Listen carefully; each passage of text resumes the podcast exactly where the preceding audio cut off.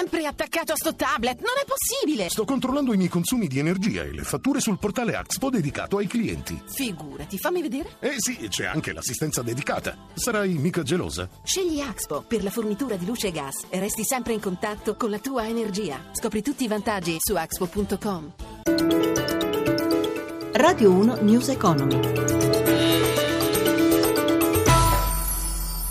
Buongiorno da Stefano Marcucci, benvenuti allo spazio dedicato all'economia. Oggi si riunisce l'Eurogruppo a Riga che nelle intenzioni doveva finalizzare i negoziati sulla Grecia. È probabile, anzi è palese, che non sarà così. Sui mercati invece il dato più importante è l'IFO, l'indice di fiducia dell'industria tedesca, un, un indicatore importante per la prima e più prospera manifattura del continente. Allora ci colleghiamo immediatamente con Milano dove c'è Marzio Quaglino e che ci fa il quadro dei mercati.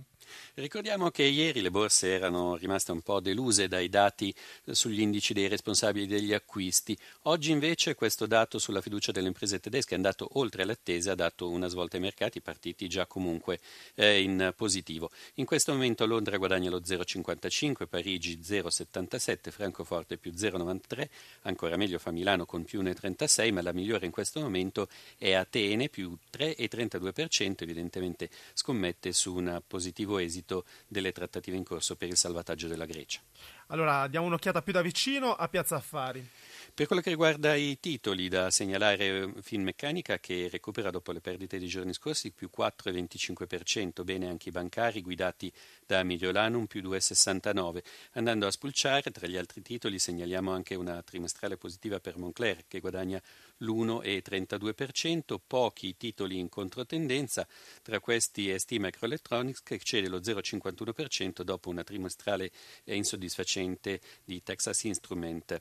Per quello che riguarda poi il mercato dei titoli di Stato, sostanzialmente eh, invariato lo spread a 121 punti base con i eh, Bund tedeschi, mentre il rendimento del BTP decennale è all'1,39%. Chiudiamo con le valute, con l'euro che ha recuperato qualche posizione nei confronti del dollaro in cambio si avvicina ora alla soglia di 1,09.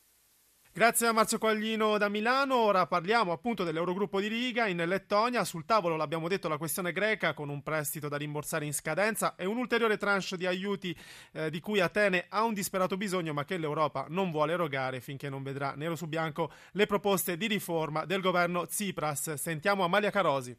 Uh, I've spoken to my colleagues in, in Athens, and uh, they're very determined to get the deal, they know that uh, time is running out. Il tempo per Atene sta per scadere, a dirlo è il presidente dell'Eurogruppo, Jeroen Dijsselbloem, questa mattina prima di entrare alla riunione dei ministri finanziari dei 19 paesi che hanno l'euro come moneta. La scadenza del 30 aprile per rimborsare i 770 milioni di euro che Atene deve al Fondo Monetario Internazionale si avvicina e il governo di Tsipras non ha ancora scritto chiaramente chiaramente come intende riformare la propria economia e consolidare i timidi segnali di ripresa. A Riga si cerca un accordo anche per sbloccare l'ultima tranche di aiuti da 7,2 miliardi di euro congelata nelle casse delle SM da agosto. Il commissario europeo Valdis Dombrovskis ha scartato l'ipotesi di sbloccare subito i fondi per il salvataggio della Grecia in quanto Atene non ha fatto abbastanza progressi. Sui tempi dell'accordo vede nero anche il ministro delle finanze tedesco, secondo il quale l'incontro di oggi non dovrebbe portare a grandi progressi interessi. Sul tavolo dell'Eurogruppo anche il bilancio dell'Unione Europea e la prima relazione sull'attività di vigilanza della Banca Centrale Europea.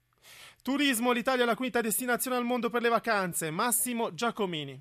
Bel paese promosso a pieni voti da chi arriva in Italia in vacanza. Il giudizio, da quanto emerge da uno studio di Banca Italia Ciset, sale infatti a 8,6 da 8,3 del 2013. Le valutazioni più generose vanno alle città d'arte, al paesaggio e alla tavola, tre elementi da sempre il perno attorno al quale ruota il turismo nella penisola. I migliori giudizi arrivano da russi e americani, mentre meno entusiasti sono i cinesi. E sono 48 milioni le persone che varcano i confini, rappresentano, come ricorda il ministro Franceschini, circa 36,4 miliardi di valore aggiunto determinando un incremento di ricchezza del prodotto di oltre il 2%. C'è un saldo attivo di 12,5 miliardi nel confronto tra la spesa degli stranieri 34,2 e quella degli italiani all'estero 21,7 miliardi. Un saldo fortemente positivo ma in leggera contrazione rispetto a quello del 2013. Il calo è determinato da un aumento delle uscite internazionali per turismo superiore a quello delle entrate. News Economy torna alle 18 18 a cura di Roberto Pippa, da Stefano Marcucci, buon proseguimento su Radio 1. Radio 1 News Economy.